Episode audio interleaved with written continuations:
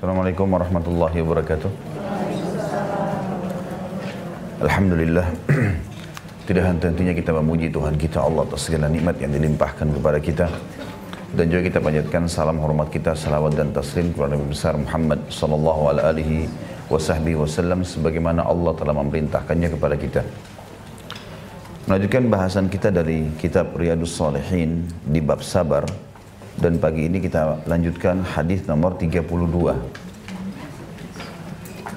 Hadis ini berbunyi dari Anas radhiyallahu anhu. Beliau berkata, "Marra Nabi sallallahu alaihi wasallam ala imra'atin tabki 'inda qabrin faqal: Ittaqillaha wasbiri." Faqalat, "Ilaika 'anni, fa innaka lam tusab bi musibati wa lam ta'rifhu."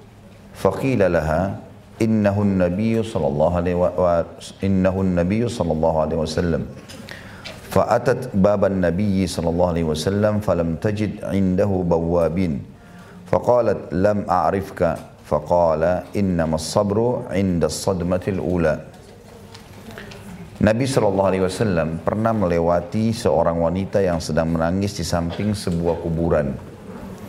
Maka beliau bersabda, takutlah engkau kepada Allah dan bersabarlah. Maka wanita itu pun menjawab, pergilah dariku, karena engkau tidak ditimpa seperti musibahku. Wanita itu tidak mengenali Nabi Shallallahu Alaihi Wasallam.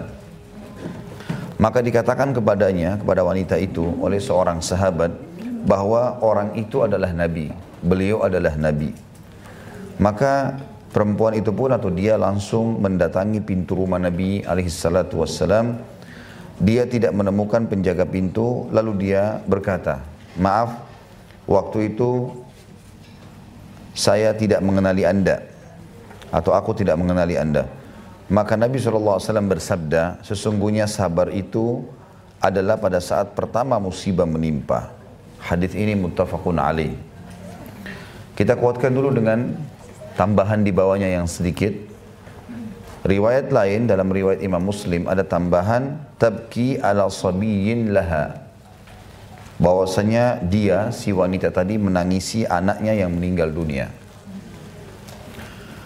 Hadis ini seperti biasa kita akan coba mengambil beberapa hukum atau hikmah dari hadisnya. Pelajaran. Yang pertama, hukum bolehnya wanita menziarahi kubur. Hukum tentang bolehnya wanita menziarahi kubur. Dan larangan hadis Nabi wasallam yang berbunyi Allah melaknat wanita-wanita yang menziarahi kubur hadis ini disebutkan di Mekah di fase awal Islam. Karena pada saat itu sulit sekali membedakan kuburan orang Islam sama kuburan orang kafir dan um, jumlah umat Islam sangat sedikit terlebih lagi banyak muslim-muslim pada saat itu orang tuanya meninggal dalam keadaan kafir di fase Mekah. Setelah hijrah ke Madinah, ada hadis-hadis Nabi SAW yang berhubungan dengan masalah ziarah kubur. Misalnya berbunyi, beliau bersabda Sallallahu Alaihi Wasallam, "Kuntu nahaitukum an, ziar, an ziyaratil kuburi fazuruha, fa inna tuzakkirul akhirah." Dulu di Mekah, aku pernah melarang kalian ziarah kubur. Maka sekarang ziarahilah karena dia akan mengingatkan kalian kepada kematian. Hadis ini umum, berarti wanita pun sudah boleh, walaupun awalnya di Mekah dilarang. Nah. Hadis ini yang sekarang kita bahas hadis Bukhari Muslim juga membuktikan masalah itu. Karena kasusnya adalah wanita ini sedang menangis di sebelah kuburan anaknya. Dan Nabi SAW tidak menegur masalah dia ziarah kubur. Tapi peringatan Nabi berbeda. Bukan mengatakan pada wanita ini, jangan kamu datangin kubur, bukan itu. Tapi yang diingatkan adalah tidak boleh nangis di kuburan. Karena teguran Nabi SAW di sini, lihat setelahnya. Pelajaran yang kedua adalah,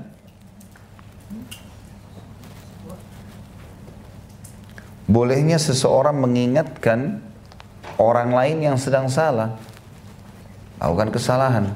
Dan kalimat yang paling tepat adalah bertakwalah kepada Allah. Bertakwa artinya ikuti hukumnya. Apa yang kamu lakukan ini sesuaikan dengan syariat Allah. Makanya Nabi SAW berkata kepada wanita ini, Ittaqillah. Bertakwalah kepada Allah.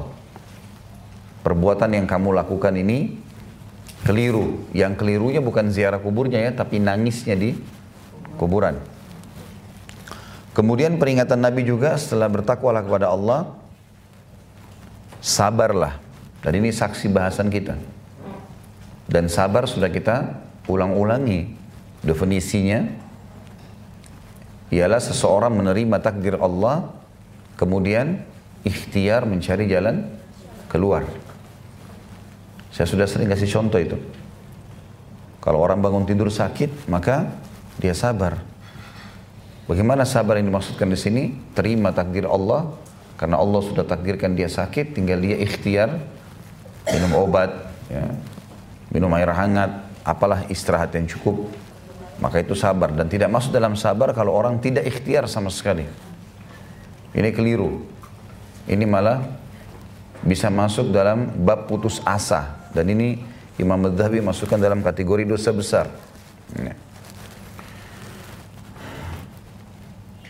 Kemudian wanita ini karena dalam musibah yang sangat berat bagi dia, anaknya meninggal dan dia merasa kehilangan sampai-sampai dia tidak mengenali Nabi Shallallahu Alaihi Wasallam. Waktu Nabi ingatkan dia, bertakwalah kepada Allah, sabarlah hai ibu. Dia bilang pergilah dari aku, karena kau tidak mengetahui atau tidak merasakan musibahku. Dan perkataan sahabiat ini betul-betul karena dia tidak mengenal Nabi Shallallahu Alaihi Wasallam. Sebagian ulama hadis yang mengatakan yang dimaksud tidak mengenal di sini adalah ada kurang lebih dua penjelasan. Poin pertama, kemungkinan besar memang banyak di antara sahabiat Nabi itu tidak mengenal secara utuh wajah Nabi Shallallahu Alaihi Wasallam karena mereka tidak kalau bertemu tidak bertatapan wajah. Gitu. Umumnya, kalaupun mereka di saf wanita di belakang. Gitu. Dan zaman dulu tidak ada foto, tidak ada segala macam. Walaupun orang hidup sekota belum tentu bisa mengenal utuh wajah. Artinya melihat sepintas dari jauh, melihat dari samping, iya. Gitu. Tapi untuk bertatap-tatapan itu bisa dikatakan jarang sekali terjadi. Bahkan kebanyakan para sahabat datang ke rumah Nabi SAW bertemu dengan para ummahatil mu'minin. Ini bisa kemungkinan yang menyebabkan disebutkan hadis ini wanita wanita itu tidak mengenalnya, tidak mengenal Nabi SAW. Sebab yang lain adalah karena Nabi SAW sedang berada bukan di hadapan wanita ini, tapi sedang berada di sekitarnya. Wanita ini cuma dengar suara saja, tidak tahu Nabi SAW yang menegurnya gitu. Dan Allah alam pendapat yang kedua ini lebih dirajihkan atau dikuatkan oleh para ulama. Artinya wanita ini lagi nangis di kuburan, Nabi SAW melihat, Nabi langsung tegur. Wanita ini tidak melihat ke arah suara itu. Makanya waktu Nabi SAW mengatakan bersabarlah, bertakwalah kepada Allah, sabarlah. Dia mengatakan pergilah dari aku tanpa melihat ke arah Nabi SAW. Karena kau belum merasakan apa yang saya rasakan. Seperti itulah. Maka seorang sahabat menegur dan mengatakan, yang sedang menegur kamu itu Rasulullah SAW. Tapi Nabi sudah pulang. Dan terbukti wanita ini adalah mukminah dan baik sebenarnya. Hanya karena dia merasa terpukul dengan meninggalnya anaknya, dia mendatangi rumah Nabi Sallallahu Alaihi Wasallam. Kemudian memohon maaf dari kejadian tersebut. Dan ini pelajaran kita yang ketiga adalah permintaan maaf dari kesalahan adalah ibadah. Permintaan maaf dari kesalahan adalah ibadah. Dan itu bukan aib. Banyak orang subhanallah dengan egonya nggak mau minta maaf. Misal orang tua pada anak. Karena merasa dia orang tua, gak usah minta maaf sama anak. Ini keliru. Walaupun anak kita kecil, kalau kita yang salah, minta maaf. Pada pembantu, pada supir, pada pegawai, siapa saja. Kalau memang kita salah, minta maaf. Karena dihisap Allah hari kiamat tidak ada lagi urusannya ini orang tua atau anak yang salah. Siapa dihukum? Atau atasan dengan bawahan. Apalagi kalau pemilik hak itu tidak mau memaafkan kita pada hari kiamat malah lebih berat.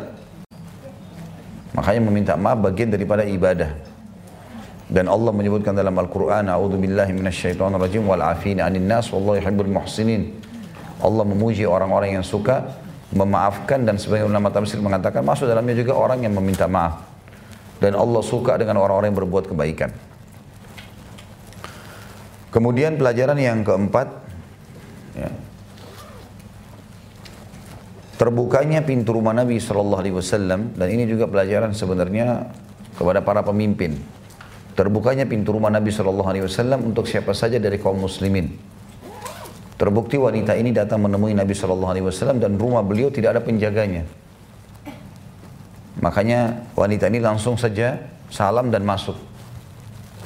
Lalu kemudian berbicara dengan Nabi SAW sambil mengatakan maaf, tadi saya tidak mengenal anda. Dan yang terakhir, dan ini inti daripada pelajaran hadis adalah sabda Nabi Sallallahu Alaihi Wasallam. Ini pelajaran yang berapa? Yang kelima. Ya. Innama as-sabru inda sadmatil ula. Ini intinya sebenarnya. Kata Nabi SAW, sesungguhnya sabar yang kamu butuhkan itu sebenarnya di awal kejadian musibah. Karena orang merasa terpukul justru di awal kejadian. Kalau sudah berlalu dua hari, tiga hari, seminggu, sebulan, setahun, Berbeda dengan kondisi pada saat awal sekali orang menghadapi kematian, awal sekali orang menghadapi kehilangan, gitu kan? Karena beransur-ansur dengan berjalannya waktu, pasti perasaan sedih itu sudah hilang. Dan hadis ini atau poin yang kelima ini penting sekali. Justru puncak pahala sabar di awal kejadian. Dan keluh kesah yang disampaikan oleh seseorang muslim atau muslimah hanya boleh kepada Allah atau kepada ahlinya. Jadi nggak boleh kita keluh kesah kepada semua orang. Karena pahala sabarnya hilang. Misal kalau kita lagi sakit, kita berdoa kepada Allah agar disembuhkan, lalu kita konsultasi sama dokter, itu ahlinya. Tapi bukan tetangga semuanya diceritakan masalah penyakit kita. Semua teman di kantor, semua keluarga, nggak perlu. Karena akan mengurangi kadar pahala. Ya. Tapi kita bicara sama ahlinya. Kalau ada orang memang yang datang dan kita tahu orang ini bijak, dia bisa memberikan saran-saran misalnya dari masalah kita, ya silahkan. Masuk dalam kategori ahli. Gitu. Termasuk juga berbicara atau konsultasi dengan para ulama sehingga mengetahui bagaimana solusi dalam agama itu adalah jalan keluar. Tapi kalimat ini penting sekali poin kelima, sabda Nabi Shallallahu Alaihi Wasallam sesungguhnya sabar itu justru dibutuhkan di awal kejadian. Di situlah puncak pahalanya. Kalau sabar di situ, terima, kemudian ikhtiar, ya kurang lebih kalau bahasa saya sederhana begini. Ada masalah, solusi. Bukan lagi tanyain kenapa terjadi. Gak ada gunanya, sudah terjadi. Kita jalan, ban mobil kita kempes. Udah kempes, nggak ada gunanya lagi bicara kenapa bisa terjadi. Lama itu. Solusinya apa? Mana bengkel terdekat? Siapa yang bisa bantu saya? Terjadi kebakaran, solusi. Bagaimana caranya telepon pemadam kebakaran, memadamkan api itu? Kalau api berkobar-kobar, kita teriak-teriak saja, rumahnya habis, suaranya habis. Nggak ada gunanya. Maka yang terbaik dalam masalah masalah yang sedang kita hadapi adalah apa jalan keluarnya. Makanya Nabi SAW mengatakan kalau sudah terjadi sesuatu pada kalian ucapkan qaddarallahu ma syaa fa'al. Allah telah menakdirkan dan Allah lakukan apa yang dia inginkan. Kalau sudah terjadi, kita belum kalau kalau belum terjadi kita punya ikhtiar, kita punya cara untuk bisa menghentikannya. Misal badai atau hujan keras, kita mau keluar atau nggak keluar, belum terjadi, kita masih bisa pilih, nggak usah keluar. Tapi kalau kita lagi di jalan, kemudian hujan deras, nah solusinya apa? Ya, nggak ada gunanya kenapa mengatakan kenapa hujan ya? Tadi tadi panas, percuma mengubah keadaan, enggak kan? Maka kebanyakan orang lambat dalam mengambil sebuah keputusan justru karena masalah ini. Sederhana tapi akhirnya membuat masalahnya berlarut-larut. Karena dia tidak langsung cari poin solusi. Kata Nabi SAW, kalau terjadi sesuatu pada kalian, sudah terjadi, ucapkan, Qaddarallahu wa ma sya'a fa'al. Dihafal itu ya. Pendek sekali kok itu. Qaddarallahu wa ma sya'a fa'al. Wa ma sya'a fa'al. Qaddarallah artinya Allah telah menakdirkan ini. Wa ma sya'a fa'al. Dan apa yang dia inginkan dia kerjakan. Allah kalau mau ambil keputusannya Allah ambil keputusan. Wa ma sya'a fa'al. Allah telah menakdirkan dan ia mengerjakan apa yang dia inginkan. Artinya itu keputusan Allah.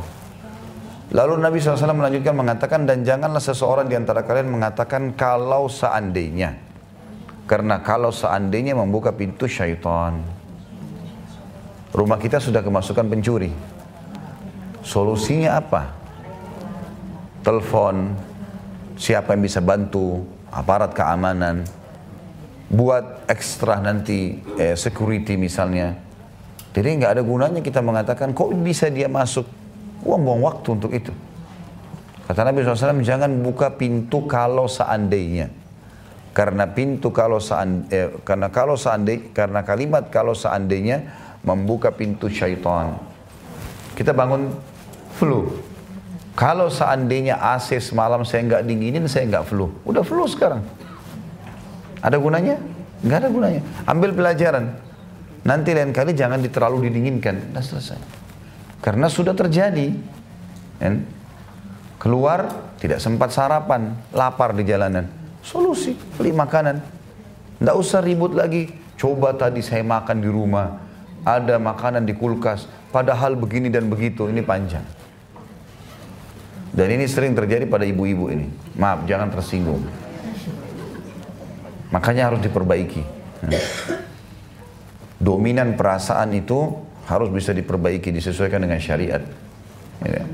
Kalau kita terlalu lama berpikir, berpikirnya kenapa terjadi dan bukan apa jalan keluarnya, maka akan banyak mengambil waktu umur kita dan tidak menemukan jalan keluar. Makanya ada orang sedihnya berlarut-larut sampai berbulan-bulan, sampai bertahun-tahun, sampai stres, sampai gila.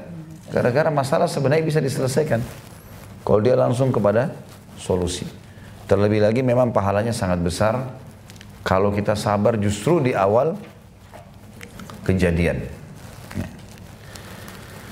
Selanjutnya hadis nomor 33 dari Abu Hurairah radhiyallahu anhu bahwa Rasulullah sallallahu alaihi wasallam bersabda, "Yaqulullahu ta'ala, "Ma li 'abdil mu'mini 'indi jazaa'un idza qabadtu safiyyat safiyyahu min ahli dunya thumma ihtasabahu illa al-jannah."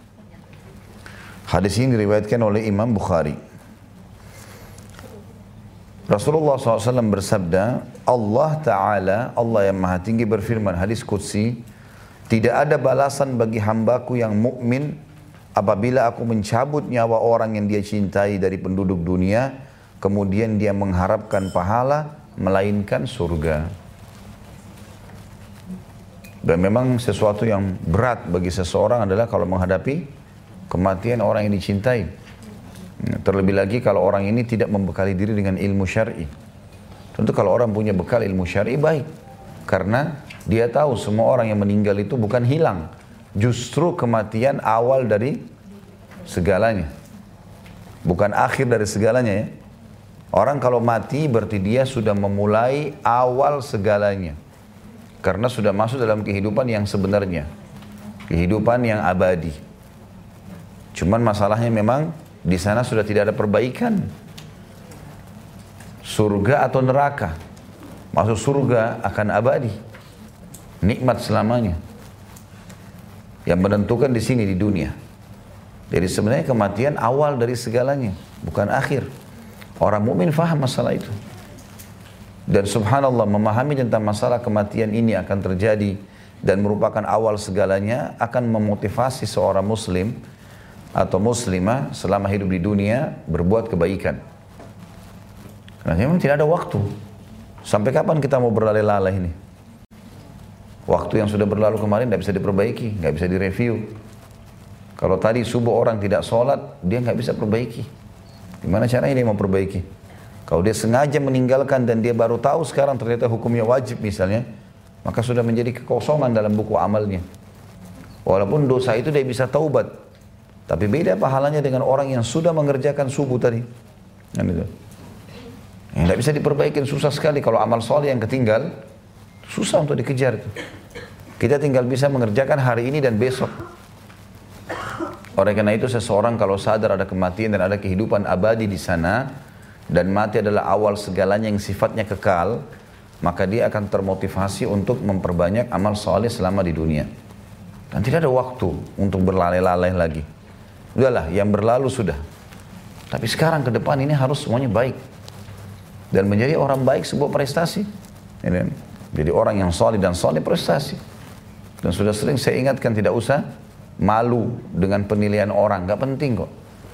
Kata Abdullah bin Umar radhiyallahu anhu, engkau tetap dalam keadaan benar selama engkau di atas kebenaran walaupun kau sendiri. Walaupun sendiri gak usah pusing. Apalagi kalau memang banyak orang-orang soleh seperti kita.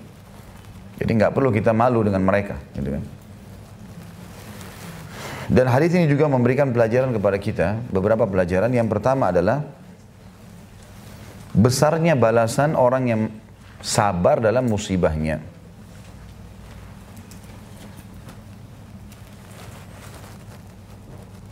Yang kedua, balasan bagi orang yang sabar karena kematian surga. Dianya dapat jaminan surga. Makanya sebagian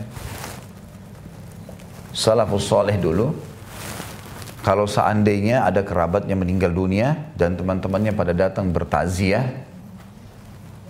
maka di depan pintu mereka sudah ucapkan, kalau kalian datang untuk bersedih, janganlah datang.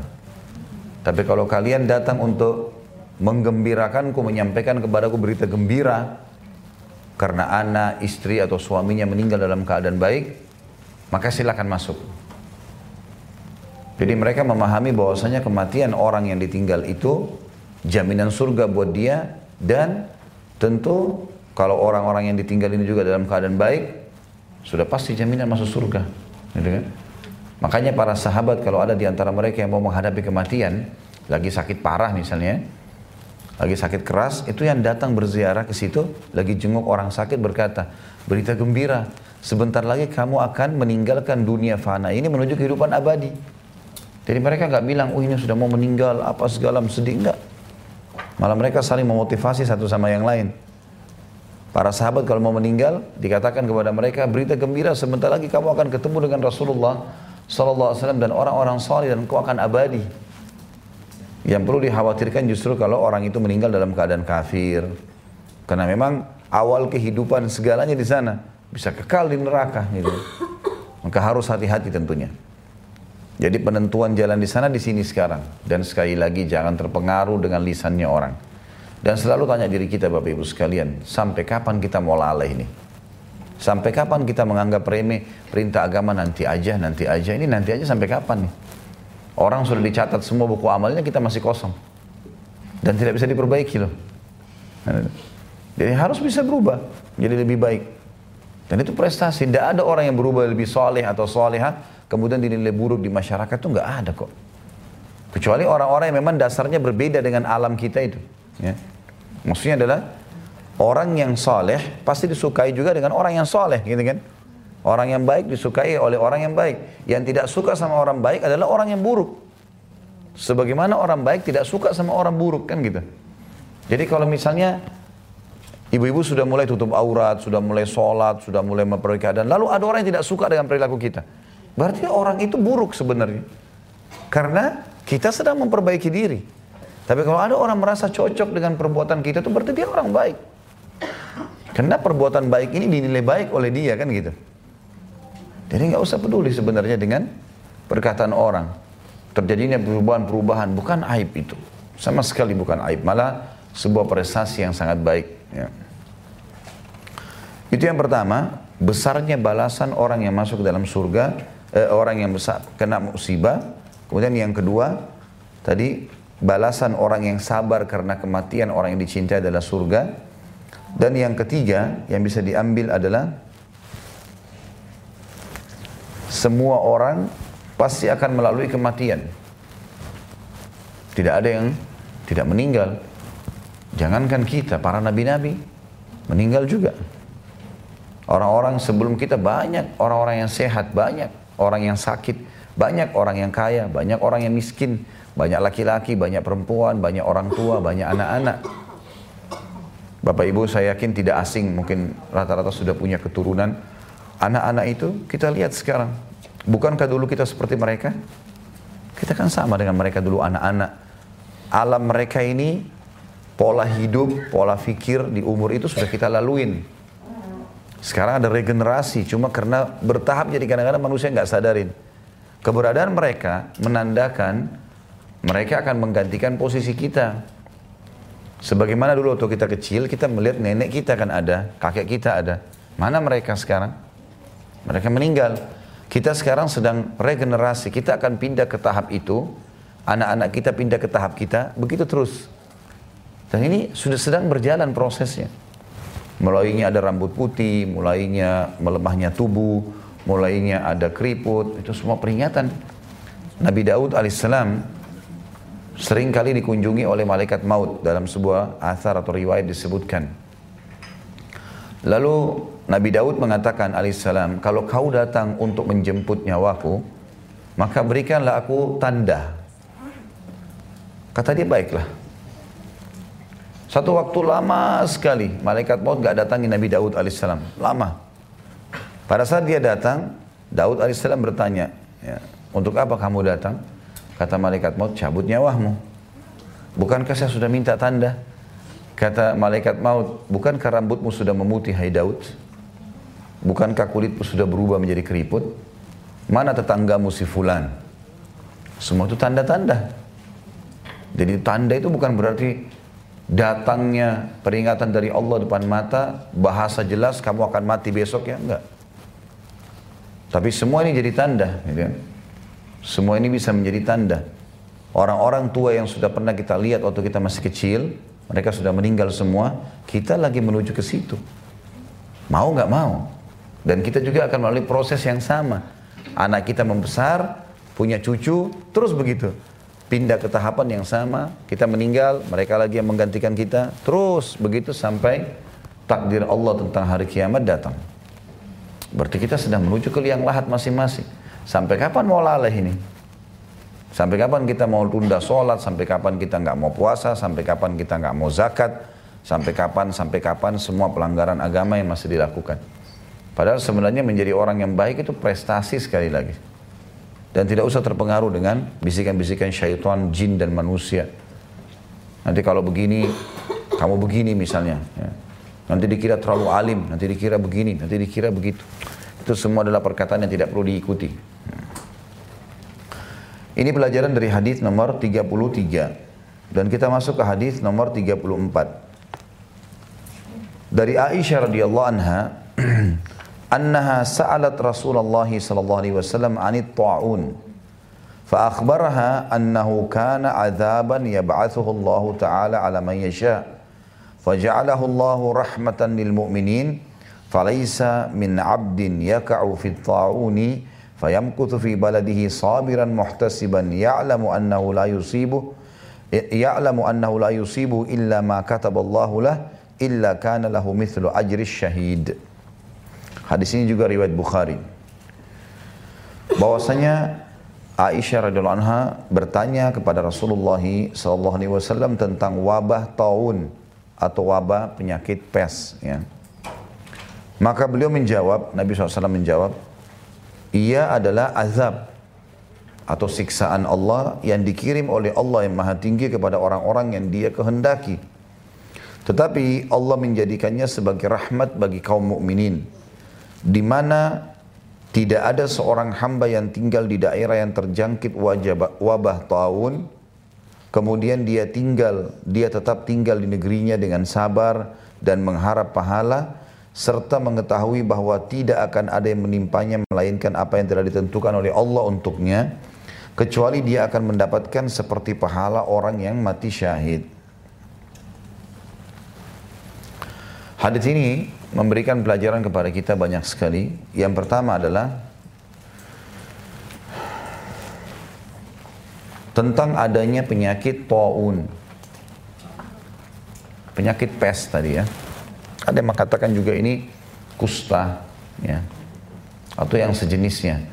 Biasanya penyakit ini menular sekali dan memang agak menyiksa. Artinya orangnya menjadi kurus, kadang-kadang ada bagian anggota tubuhnya yang ya jatuh ya dan seterusnya ini penyakit yang memang e, berat. Ya. Tetapi penyakit ini memang disebutkan dalam hadis azab bagi orang-orang kafir dan dia rahmat bagi orang beriman. Dia rahmat bagi orang beriman. Penyakit taun ini, tentu ini masih di pelajaran pertama ya, tentang adanya penyakit taun. Penyakit taun ini uh, sering terjadi tiba-tiba Kadang-kadang tanpa sebab.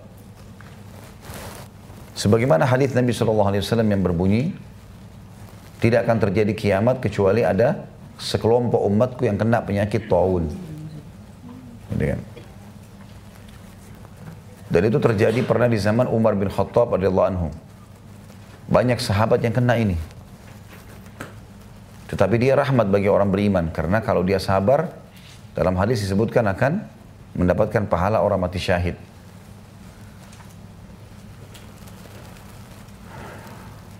Kemudian juga ada hadis Nabi SAW yang berbunyi kalau kalian mendengarkan taun ada di sebuah wilayah, kota, negeri, maka janganlah kalian masuk di dalamnya. Dan kalau kalian berada di dalam, jangan kalian keluar darinya. Maksudnya di sini tentunya supaya jangan menular ya. Kalau kita dengar di sana ada penyakit itu jangan masuk.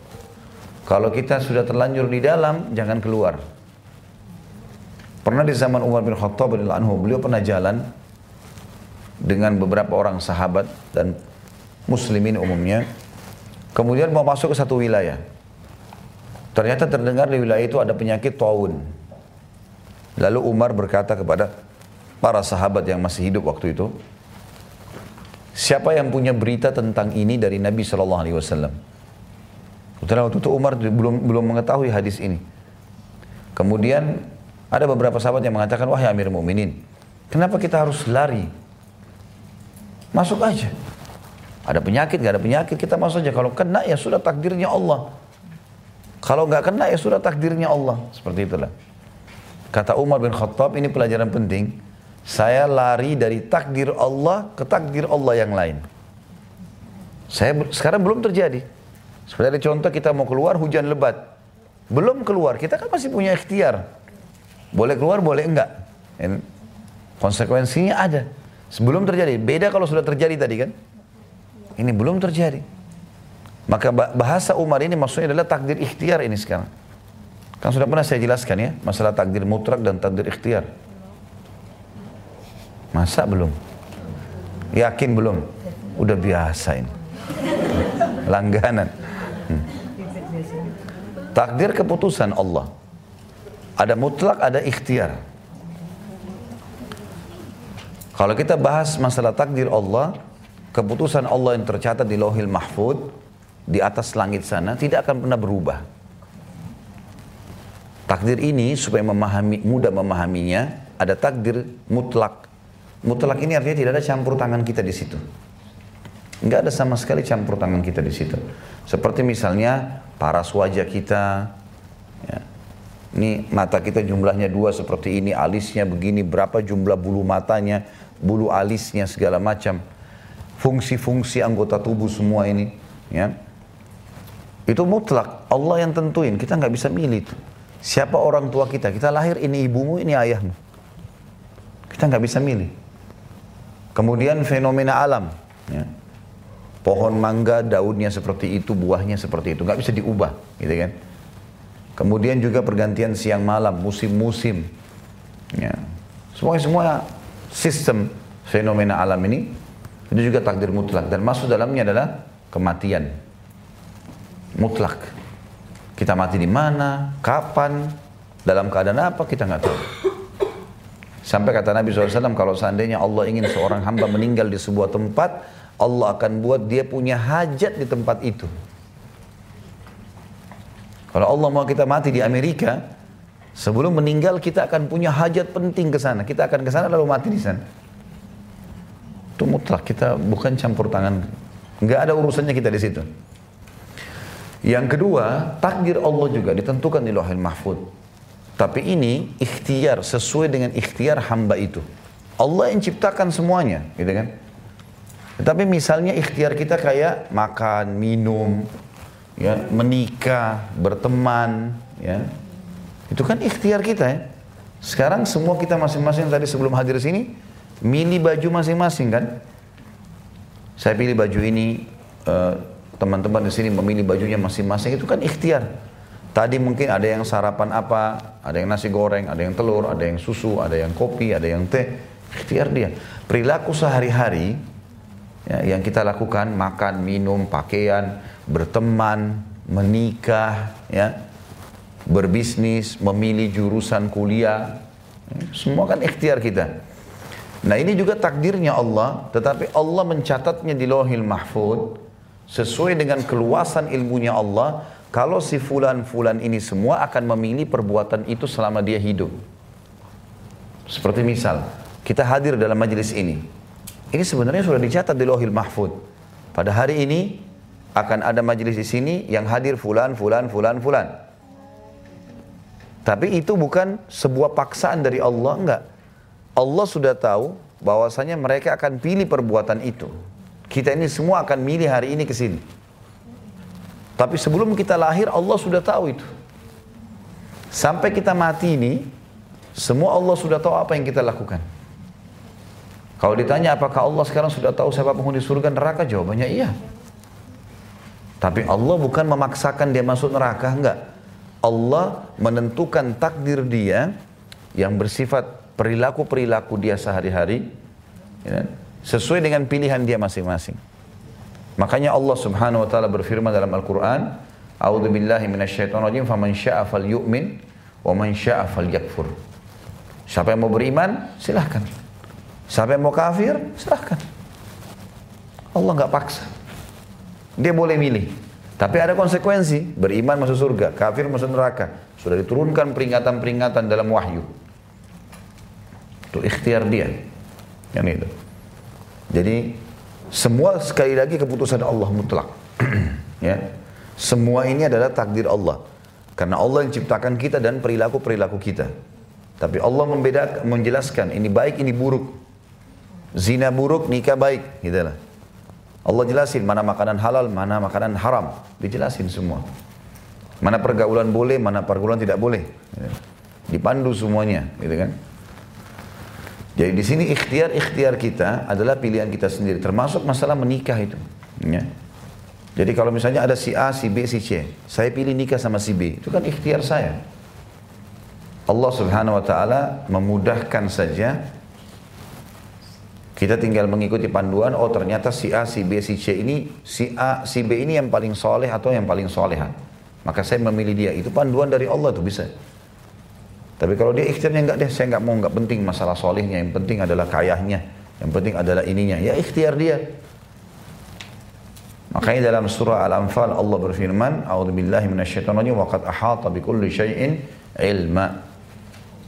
Ini kalau tidak salah di ayat terakhir ya. Dan Allah telah meliputi segala sesuatu dengan keluasan ilmunya. Maksudnya di situ adalah masalah ini ya. Masalah Allah subhanahu wa ta'ala sudah mengetahui semuanya. Makanya dalam hadis yang lain dikatakan awal yang Allah ciptakan pena, kemudian Allah katakan tulislah semua takdir dari awal sampai akhir. Semua tercatat.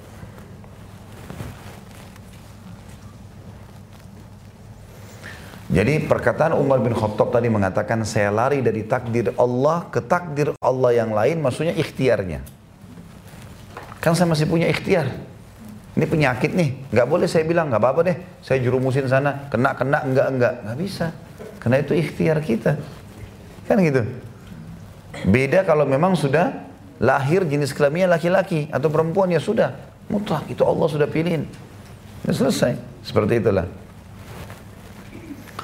Maka pada saat itu ada beberapa sahabat yang tidak sefaham dengan Umar bin Khattab, mereka masuk dan mereka kena penyakit taun itu.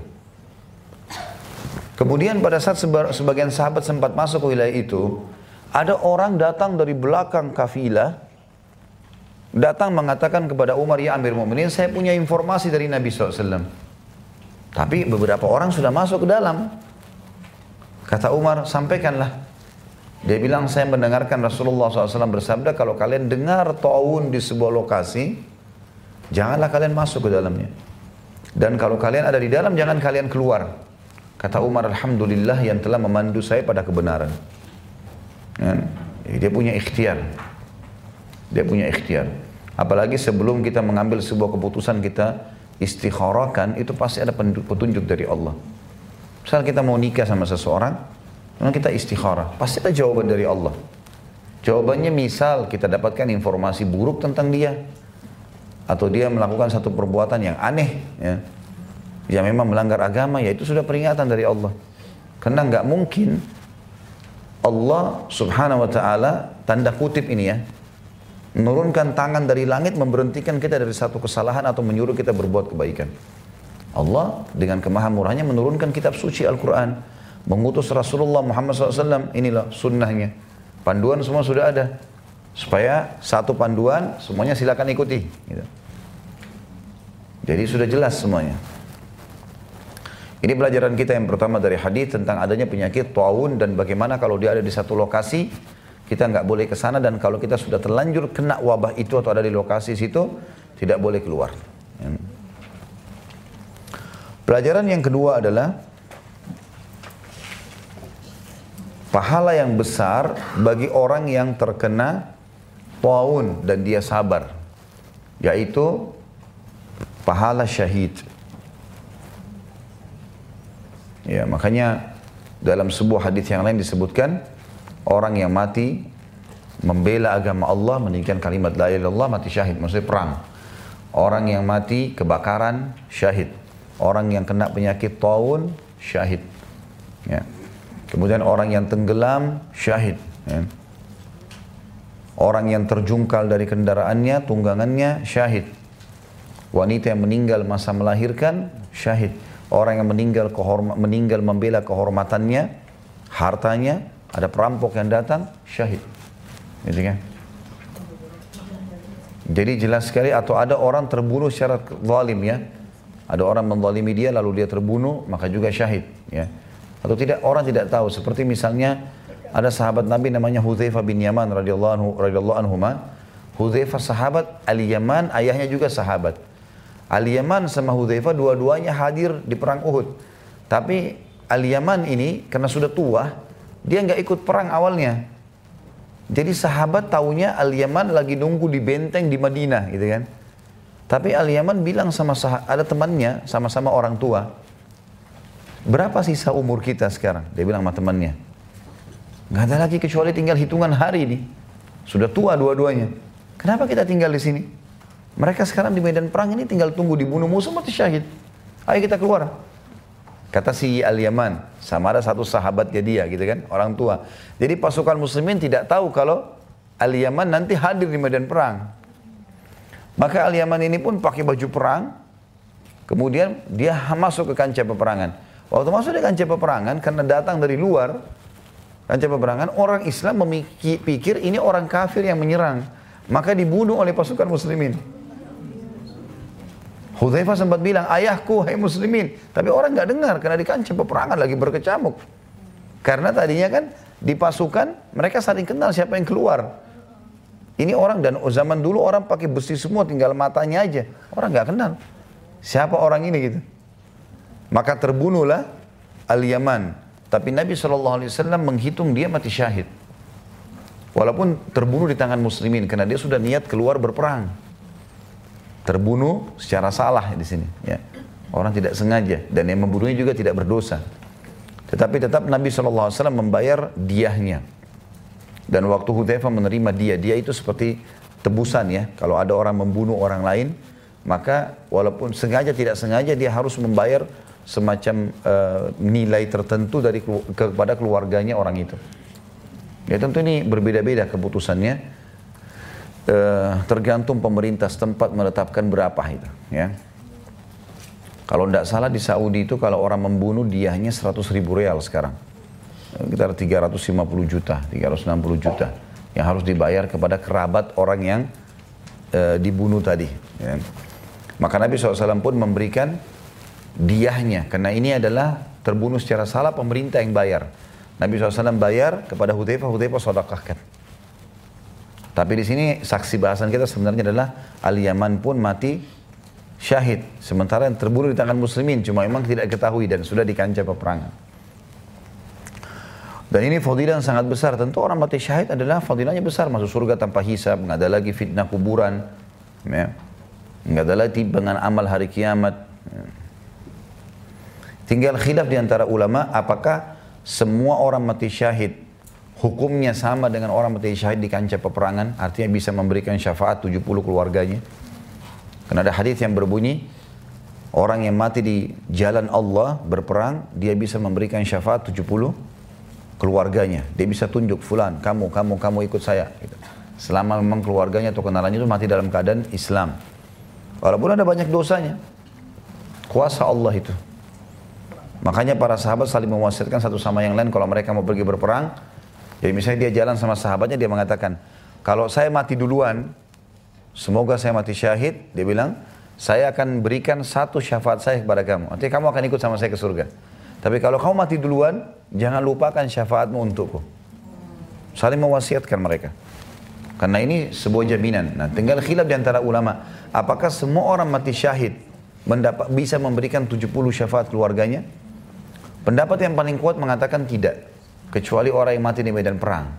Artinya orang yang meninggal kena penyakit taun, orang yang meninggal karena tenggelam tadi atau kebakaran, yang lain ini itu dapat dapat kedudukan di surga apa pun yang dijanjikan untuk orang mati syahid tapi dia tidak bisa memberikan 70 syafaat keluarganya. Karena 70 keluarga ini hadisnya dikhususkan untuk orang yang mati di medan perang mati di medan perang. Tentu juga ada cara untuk mendapatkan pahala syahid ini. Walaupun misalnya seseorang di antara kita tidak ikut berperang, tidak meninggal dalam punya penyakit taun, tidak karena terjungkal dari tunggangan atau tabrakan, tidak karena kebakaran atau tenggelam atau seterusnya atau melahirkan misalnya kalau perempuan dengan cara kita niatkan dengan ikhlas dalam hati supaya kalau mati mati syahid. Sebagaimana hadis Nabi SAW yang sahih berbunyi, Man talaba syahadata bisidq, ballagahu Allahu manazila syuhada wa in mata ala firashi. Siapa yang memohon dengan tulus dalam hatinya untuk mati syahid, maka Allah akan berikan dia kedudukan orang mati syahid di surga walaupun dia mati di atas ranjangnya. Jadi harus menjadi target dan selalu berdoa kepada Allah agar Allah tutup hidup kita dengan mati syahid karena pasti orang akan mati kan. Cuma mati terbaik adalah syahid. Dan saya sudah pernah jelaskan orang kalau mati tidak ada lagi hubungannya dia dengan apa yang sedang orang yang sedang hidup di antara kita melihat apa yang terjadi. Misal ada orang tabrakan kepalanya hancur, ada orang tenggelam di lautan dimakan ikan badannya nggak ditemukan sedikit pun potongan tubuhnya atau meledak di pesawat nggak ditemukan potongan badannya. Semua ini Mungkin bagi kita yang masih hidup seram ya, tapi bagi dia dia sudah tidak rasa itu lagi. Karena orang yang mati semuanya merasakan satu saja. Apa itu? Sakaratil maut. Cuma itu. Proses malaikat mencabut ruhnya. Kalau dia orang beriman, maka akan mudah. Kalau dia orang fasik atau kafir akan sulit. Itu saja poinnya. Jadi orang yang ditabrak kereta api nggak lagi bilang, aduh kepala saya sakit. Nggak ada lagi. Atau orang yang ditusuk sama musuh. Oh ya perut saya sakit ditusuk. Nggak. Dia udah nggak rasa itu lagi, gitu kan? Dia cuma tahu malaikat dia cabut ruhnya selesai urusan dia sama itu. Masalah fisiknya nanti diapakan sama musuh, mau dibakar, mau diapa, nggak ada urusan. Jadi kita jangan tertipu dengan apa yang terlihat. Sehingga banyak orang khawatir mati syahid gara-gara fenomena yang terjadi. Padahal sebenarnya tidak ada hubungannya sama sekali. Ya inilah yang membuat para sahabat benar-benar berani dalam kancah peperangan. Karena mereka faham masalah ini.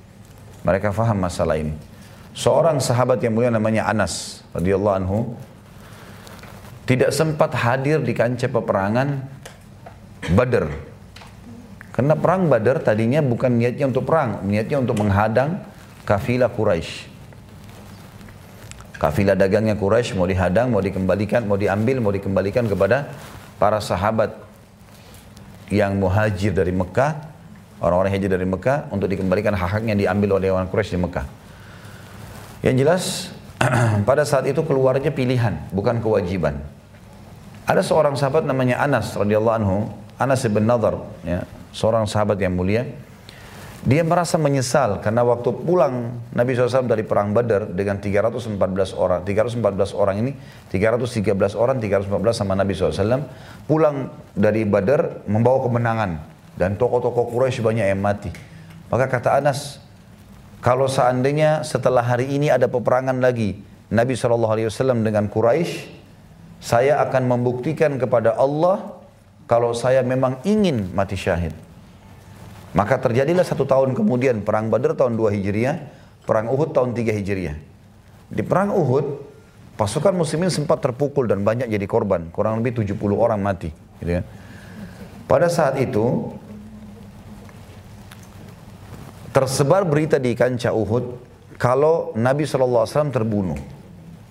Karena Nabi SAW sempat jatuh dalam sebuah lubang, kemudian ada seorang yang bernama Ibnu Kami'ah, memukul pundak Nabi SAW dengan pedang ke kanan dan ke kiri. Sampai kata Nabi SAW, saya merasakan sakitnya selama sebulan. Ya, karena luar biasa kerasnya pukulan tersebut. Lalu tersebar berita, kalau Nabi SAW telah mati terbunuh. Para sahabat kendor semuanya pada saat itu. Sampai Umar bin Khattab pun radhiyallahu anhum ajma'in yang terkenal dengan kekuatan imannya mengatakan saya waktu dengar Nabi SAW mati terbunuh maka saya pun terduduk di kancah peperangan dan melepaskan pedang saya. Udah pasrah aja deh sudah. Nabi mati. Masih baru pertama hijrah ke Madinah gitu kan. Ini isu saja sebenarnya. Maka kata Umar bin Khattab, saya pun dengan beberapa sahabat duduk, terduduk. Kita sudah kayak putus asa gitu. Artinya tanda kutip di sini ya. Merasa sedih. Lewatlah Anas bin Nadar menuju ke arah musuh. Musuh jumlahnya 2000 orang sekian. Anas bin Nadar lewat sendirian. Umar tanya, dengan dia picu kudanya. Kata Umar, hai Anas, mau ke mana kamu? Anas berhenti, ditarik tarik kudanya. Lalu dia bilang, ke musuh. Loh kok bisa? Dia bilang, iya saya mencium bau surga di sana. Tinggal maju dibunuh oleh musuh masuk surga. Kata Umar, tapi kan Rasulullah SAW sudah mati. Kata Umar bin Khattab, Anas bin Nadar mengucapkan kalimat yang membangkitkan semangat kami kembali.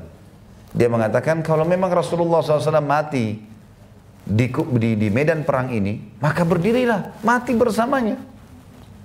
Kata Umar tidak pernah terlintas sebelumnya kalimat itu. Maka kami pun jadi semangat kembali dan kami berusaha mengikuti Anas dan kami tidak mampu mengikutinya. Sampai pada saat selesai perang tidak ditemukan sedikit pun potongan tubuhnya Anas. Kecuali jarinya, ada potongan jarinya, badannya ke mana-mana. Sabit-sabit oleh musuh gitu kan. Sampai ditemukan potongan jarinya yang ditahu oleh adik perempuannya. Tapi apa yang membuat dia berani sampai badannya tercapai pun seperti itu? Karena dia faham kalau sudah proses kematian, mau di rumah, mau di kancah peperangan, mau bagaimanapun keadaannya, ya, atau sebab terjadinya kematian tersebut tidak ada hubungannya dengan ruh yang sedang keluar. Bisa ditangkap pesannya ya?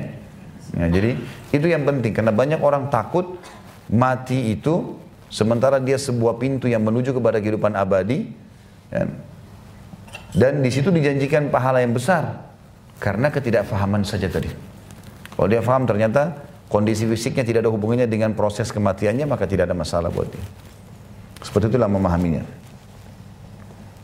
Baik, ini bahasan kita insya Allah. Uh, saya lanjutkan dengan poin tiga, hadis nomor 35 sekalian, satu lagi.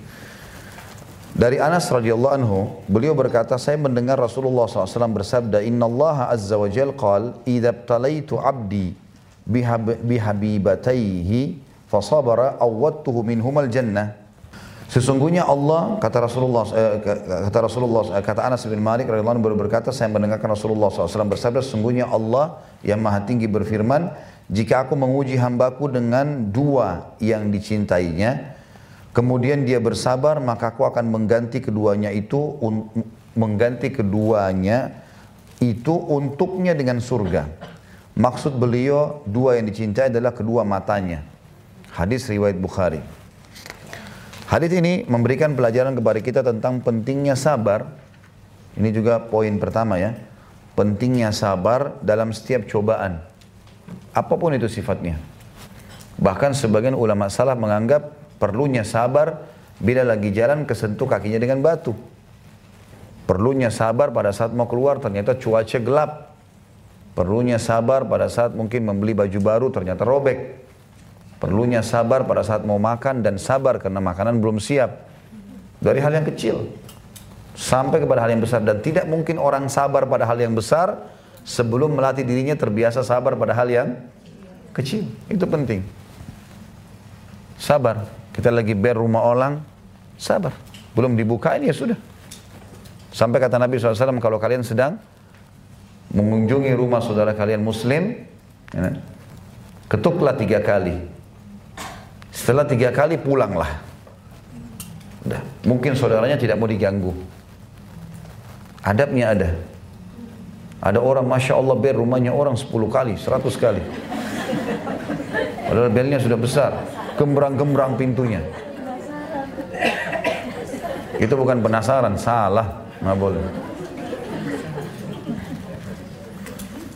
Jadi sabar orang. Sabar yang besar dengan kematian, dengan hilangnya anggota tubuh, ya. Ini akan bisa dilalui kalau kita sudah mulai sabar dengan hal-hal yang kecil. Karena hadis kita ini menyebutkan tentang salah satu anggota tubuh yang hilang, butanya mata.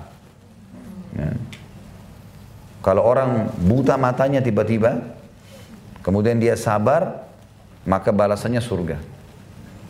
Jadi semua orang yang buta itu asal ikhlas, maka mereka dapat pahala, mereka dapat surga, ada jaminan surga.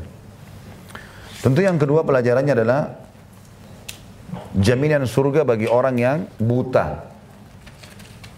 Kalau yang bertanya bagaimana dengan tuli, bagaimana dengan bisu, ya mungkin semoga saja masuk dalam hadis ini. Tapi disebutkan mata. Karena ada masalah berat bagi seseorang kalau matanya bermasalah. Jadi kalau dia buta, walaupun pendengarannya tajam, walaupun e, bisa berbicara tidak bisu, fisiknya sempurna, tetap susah. Tapi kalau matanya melihat, walaupun yang lain terganggu, tetap lebih ringan. Makanya mata di sini disebutkan. Sebagian ulama mengatakan bisa masuk dalam semua cobaan. Apa pun yang sifatnya fisik kita terganggu, kalau sabar, misalnya pincang kaki, harus diamputasi, apalah segala macam ya. Maka kalau dia sabar tetap akan mendapatkan pahala insya Allah. Cuma kalau mata ini secara khusus disebutkan mendapatkan surga. Allahu alam. Uh, kita tutup dengan berdoa kepada Allah SWT semoga majelis kita diberkahi olehnya dan dijadikan sebagai tambahan amal kita pada hari kiamat. Dan semoga semua dosa yang pernah kita kerjakan tidak terkecuali diganti dengan kemahamuran Allah menjadi pahala. Dan semoga Indonesia menjadi negara yang aman, tentram, damai.